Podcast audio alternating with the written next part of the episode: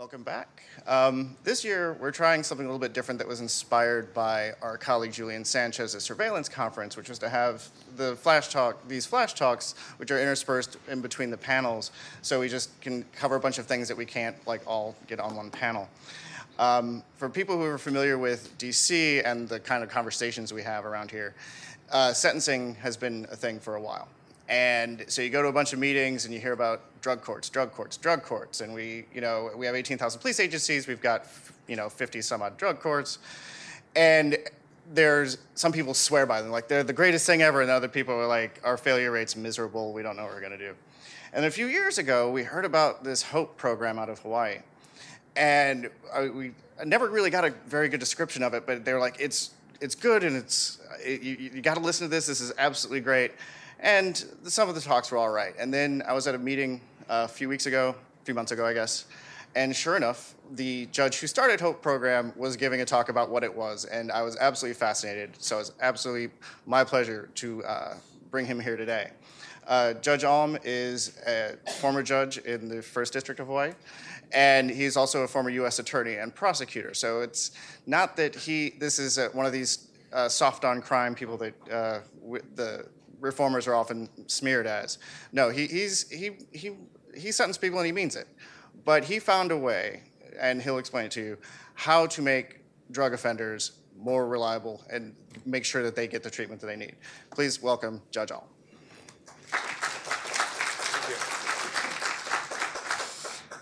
Yes, good morning, everybody. The, you know, we have almost 5 million people on probation or parole in the United States, and the failure rates are terrible 30, 40 percent then going to state prison. And I was a career prosecutor. The reason that became, in the last case, the prosecutor's office was the murder of a police officer. I was the toughest sentencer in the courthouse when I got sent, uh, put on the bench in 2001. Uh, but I realized, uh, looking at the system, that our probation system wasn't working really well. And I, we, I learned this later. I didn't, and I would certainly commend the comments earlier about we have to base criminal justice uh, policy based on data and research. And when I got onto the bench, I didn't know it. I knew almost nothing about uh, research in criminal justice, but I could see problems in court. So when I got assigned to this felony trial calendar in mid June of 2004, I would see motions to revoke probation and there'd be multiple violations 10 15 or more.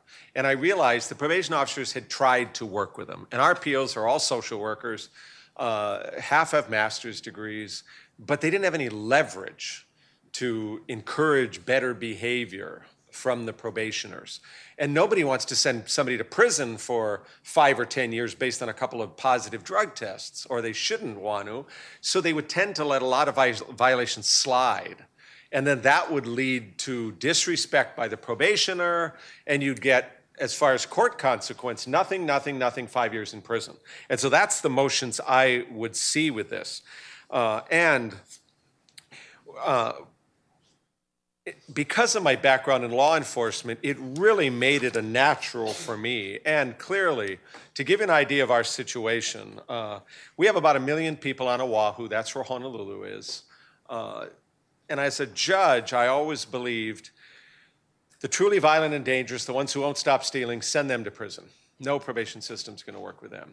But also, we should be sending to prison people who we are afraid of, not who we're mad at. And there's too much irritation in the criminal justice system that leads to that result. So when I got on this calendar in mid June of 04, we had about 8,000 people on felony probation, and they were just, uh, RPOs had already started using evidence based principles. They used the National Institute of Corrections ev- uh, eight evidence based principles approach, which means you do risk assessments and RPOs. I didn't know this at the time. We're using the LSIR, Level of Service Inventory Revised to figure out the big criminogenic risk factors. Then you, you try to enhance intrinsic motivation. So the defendants decide for themselves what is better for the future. And they use motivational interviewing for that. And then you target the right intervention. So RPOs were doing all that. But there was no leverage, there was no mechanism for the defendants to follow through with this stuff. And if they and their friends are hanging out using meth, which is our biggest drug problem in Hawaii, along with alcohol, of course, then it's not going to work and they're not going to be motivated to do things. So we have POs of these big caseloads. Crystal meth's our big problem. I'll talk about drug court some more later on. Drug courts can be great. They're effective with virtually every population they work with.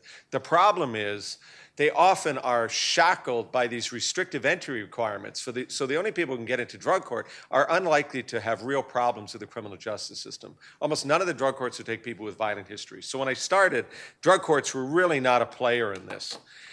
And so remember, probation as usual, big caseloads, no rapid response. So if somebody tests positive for methamphetamine, typically the PO is going to say, What's going on, Steve? Oh, I had a fight with my wife. I'm stressed out from work. Well, you understand next year you might get revoked if you keep this up. Don't worry, I'm going to quit.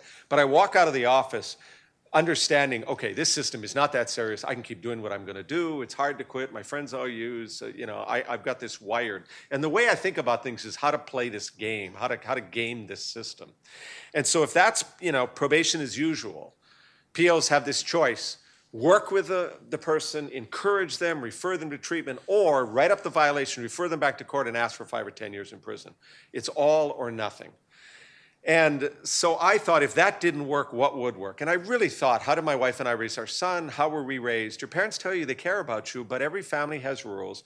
And if there's misbehavior, usually there's going to be a consequence right away you know, it helps us growing up tie together misbehavior with a consequence, and we learn from it. It doesn't have to be severe. It shouldn't be severe. It should be consistent and it should be proportionate. This really is parenting 101 from the sanction standpoint. And I thought, you know, if we could do that, maybe they wouldn't use drugs so much. Maybe they go see their PO. Maybe they'd go to or persevere in treatment. But I was just thinking what made, you know, what was logical.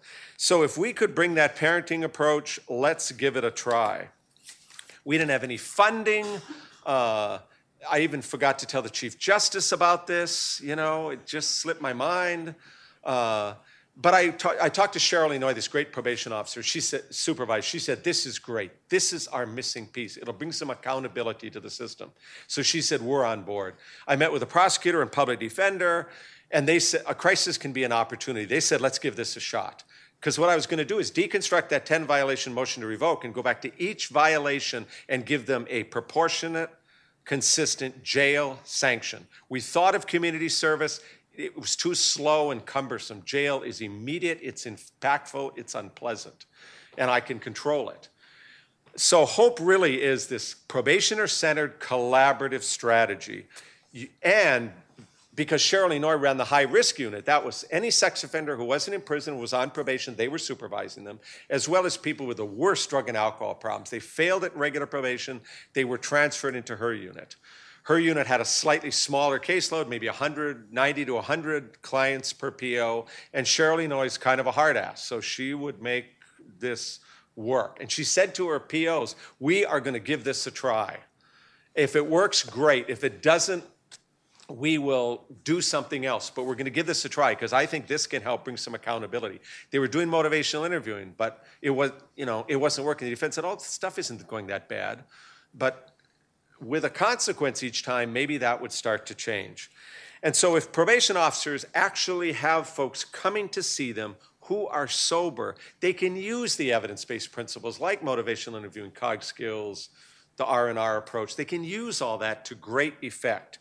And it's a supportive, caring environment by the judge.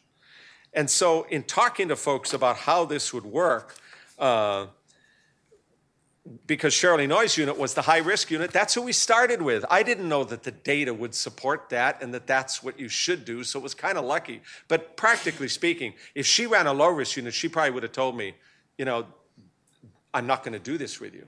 Because I've learned since then with the research, you should focus on the high risk, don't overtreat the low risk, and don't mix the two groups. So Cheryl was totally on board because she was running this high risk unit. And so that's who we were after. And like I said, the POs use these, you know, the National Institute of Corrections evidence-based principles. And the reason, you know, one of the reasons I, I, I retired from the bench last year, we rented our house out there, we moved here because hope is now in versions inspired by hope are in 32 states. 30 are in probation, four in parole. We, we finished up a pretrial pilot in Hawaii that Steve Raphael from Berkeley is doing the RCT on. We're really looking forward to seeing that. But three, and three states are using the HOPE sanctions component to help in prison to reduce inmate on inmate assault, inmate on staff assault, and their overuse of solitary. They have a quick hearing, short time in solitary, back, restrictive housing, back to general pop. And so that's what all this started with. We focused on the high risk, and the whole hope procedures is all violations are going to lead to a sanction. It's going to be consistent, proportionate. We have four basic sanctions. If you show up late for the probation office or for a drug test, you come in that afternoon or even the next morning, but you test clean, $3.85 rapid drug screen cups, very accurate. If you test clean, you're not even arrested. You're given a court date several days later when you get time off from work. You come into court, you admit to it, and you get locked up in the cell block at the courthouse. So there is a consequence. No papers, no books, no cell phone. My God, it's an Eighth Amendment violation, right? Uh, and then at three o'clock, you get released to go see the PO. If you ever test positive and admit it, it's you get arrested on the spot, but it's two days in jail. If you test positive and deny it, could be a false positive, it's very rare, but it's possible. You're released. Given a court date the following week, we send it to the lab for a gas chromatograph, but the lab confirms that it's 15 days because you're in denial, you're lying, you're wasting people's time. If you run away and law enforcement has to look for you, it's going to be 30 days. I'd rather have the police and the sheriffs patrolling their neighborhood, my neighborhood, uh, and if they're running away, they're going to do 30 days. And if that happens repeatedly, they're going to get the prison term. And that's what, as you can see, that's what we're doing. The warning hearing is something the public defender, when I talked to him that summer, he said, you know, the rules are the same, but you're actually going to enforce them all. Can you like warn our guys about this? And I thought, okay, that made sense. Uh, I asked the prosecutor in Misinoi to design a new fill in the blanks form that could be done in five minutes. Tested positive for blank on blank. So the POs can do it in five minutes. You're asking them to do something new. You don't. You want to make it as less labor intensive as possible. And so, based on what the public defender said, we, we started this with a warning hearing on October 1st of 04. Cheryl Inouye was supervising in her high risk section 34 people that came from my courtroom. We were concerned about cherry picking, so we wanted to make it very clear it's only the people that happened to be in her section. There were 34, 18 sex offenders, 16 drug offenders. I told the assembled group Everybody in this courtroom wants you to succeed on probation. Your attorney does, the prosecutor does, the probation officer does, I do. Everybody wants you to succeed. The taxpayers of Hawaii, it's almost $50,000 a year to lock you up. But you're an adult. You're going to make your own decisions. I can't control what you do, but I can control what I'm going to do. So from now on, if you violate these conditions of probation, you're going to jail. But we all are human beings. We make mistakes. So if you ever use Mr. So and so, what's going to be your first instinct? To stay away? Yes. Well, I urge you, don't do that. Come in and admit to it, because if you do, you're going to get two days in jail. If you test positive, deny it, and the lab confirms it, it's 15, you run away, it's 30. I laid out totally the sanctions, but I was encouraging them to succeed. And I can't tell you the number of defendants over the years who've stopped me to say, Judge, nobody believed in me but you. And you wanted me to succeed, and nobody ever told me that before. And it's true. When I left last summer, I was supervising 2,000 felony offenders in Hope, including every sex offender on Oahu. And it's because I would only see them for the violations. We discovered early terminations several years ago, a guy named Jesse James Bates Jr. How's that for a triumph of hope over experience, right? His father's a major criminal, he was too. And I told him, Mr. Bates, at the warning hearing, no offense, if I had been your judge, I would have sent you to prison. But Another judge gave you probation, so we're going to start with that. The only difference is if you abscond, I'm going to send you to prison. The best predictor of future behavior is past behavior. He said, What if somebody does perfectly on hope? I said, If anyone go two years without a violation, I'll terminate their probation. He said, Would that apply to Jesse James Bates Jr. too? And I said, Yes. Everybody laughed. You know, the defendants in court laughed. And sure enough, he did it. And he said, It's amazing, Judge. I've been a career criminal since I was 15. Now I'm clean and sober. I'm working full time.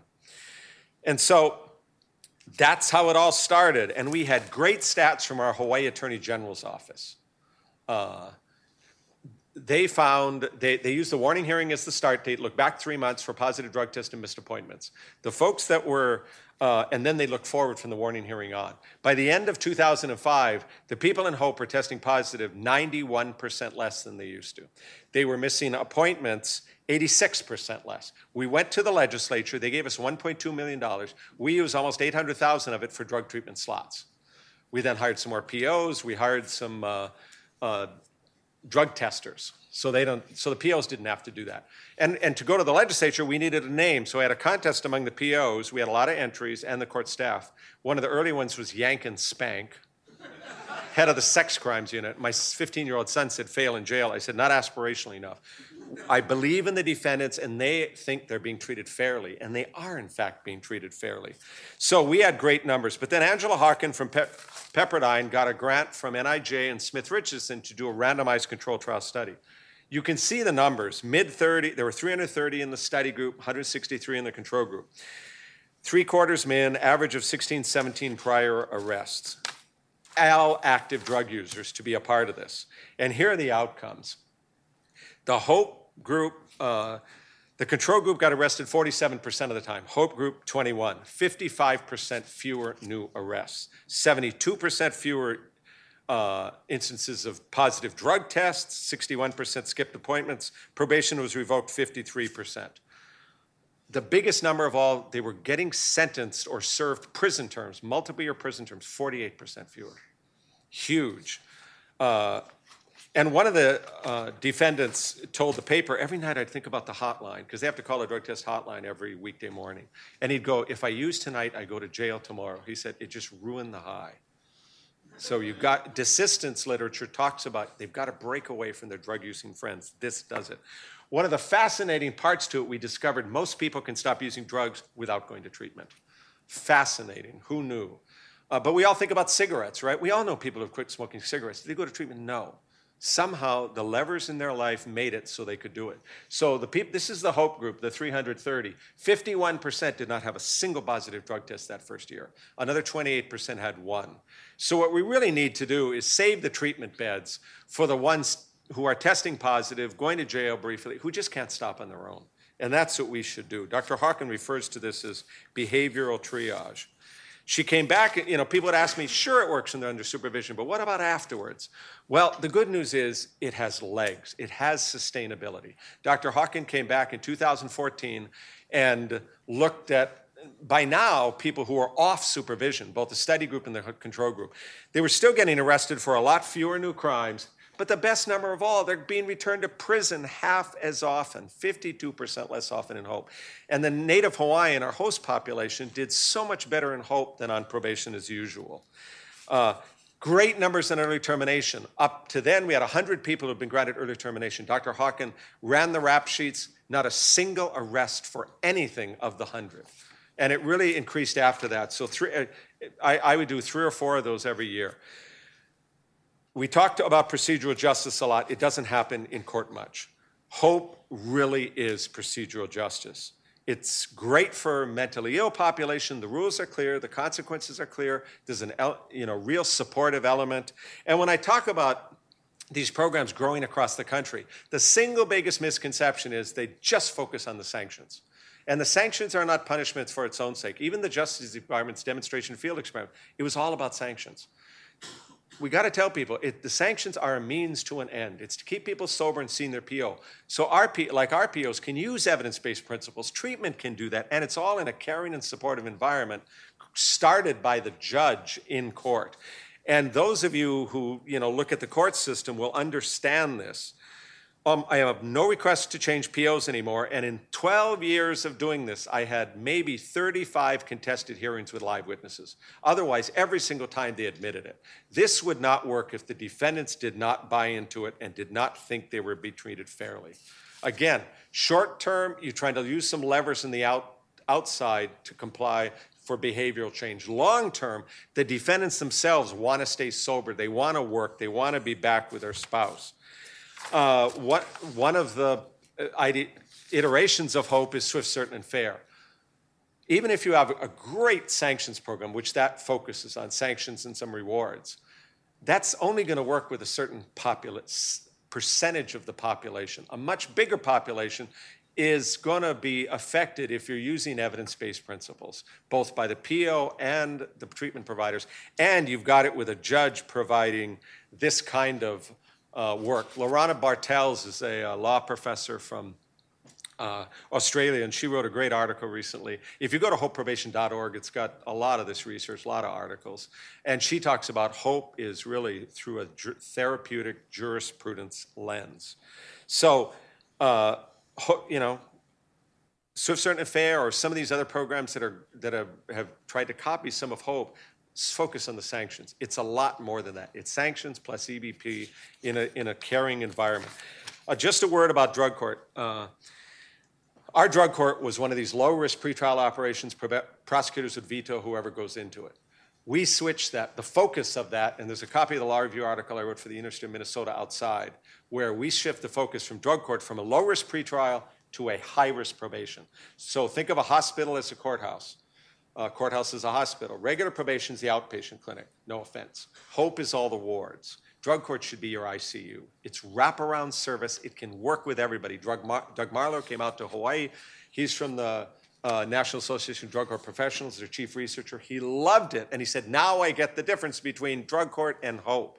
So the combination of the two, regular probation for a number of folks. If they have problems, put them in hope. If they have problems in hope, see what it is. If they run away repeatedly, they're going to go to prison. But if they just can't stop using after one or more treatment episodes, then they should go into drug court because drug court can be wonderful and work with everybody. So that's our, you know, and when I started this, people said this is never going to work with defendants who've been to prison. They can do time standing on their head. And I said, yeah, people can do time when they have to, but human nature being what it is, they don't want to do it today. Right? That's that's the the model. We want to do things today, and that disruptive nature is what it is. You have to have a really good drug testing component. I was in Brazil last week for the State Department talking about it. They can't drug test people. I said, it's really going to be hard for you to work with your drug using population. And we have these great drug testers, $25,000 a year AIDS. Imagine living in Hawaii on that. But they're all college graduates, so they can be POs if they do well. A young lady was caught with a vial in her rear end, substituting it in. She got arrested. When she came to court, I told her, you know, you're going to get 30 days in jail for tampering with the system. But I also said, you also are going to have to find some new friends because that other sample was dirty too. Who is she hanging out with, right? Who's got clean pee? I have to go to court. Well, it wasn't. So I started with 34. I ended up with 2,000 people in this program, in this strategy more. And, and we bank about 30% of the folks. That means administrative supervision, hardly supervised at all. Again, d- don't overtreat the low risk. That means 3,600 people are being actively supervised, 3,800. I, by myself, was supervising 2,000. That, and it's got these good numbers to back it up. That's why it's getting so much attention. So we do have a few academics who I think don't understand hope and think it's cruel. They say people need treatment, they don't need jail. Well, spend some time in a courtroom. Guys in court are going to prison and failing at probation because of drug use. The defense bar in Hawaii was very skeptical when this started.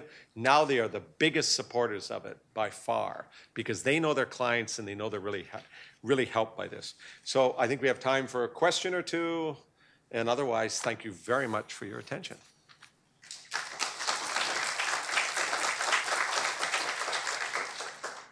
in jail. Right. Well, the, uh, to uh, go back a step for the 15-day sanctions, if somebody, and that's what'll happen, their company truck is parked outside when they test positive. And so they lie about the test so they can take care of their truck or their family car or whatever. The very first time that happens, I will give them weekend jail, Friday night to Sunday night.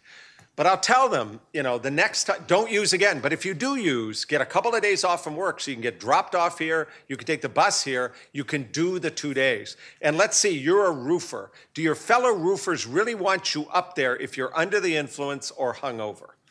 And they say no. I say, well, you know, that's what your situation is. So we are appreciative of that situation. You're an adult, you're going to make the choices. And they, you know, and I can tell you, to their side, this is fair. For the first time, the sanctions are same rules, but the sanctions are laid out. They're given encouragement, and most of them are very successful. But, you know, the question was, what about work? We try to mitigate that, and if it's possible to give them weekend jail, you know, we do that. From a public safety standpoint, if they're testing positive and admitting it, they're going to get arrested on the spot. But if they're doing that, the hearing's two days later and they get cut loose. Okay? Okay, well, thank you all very much.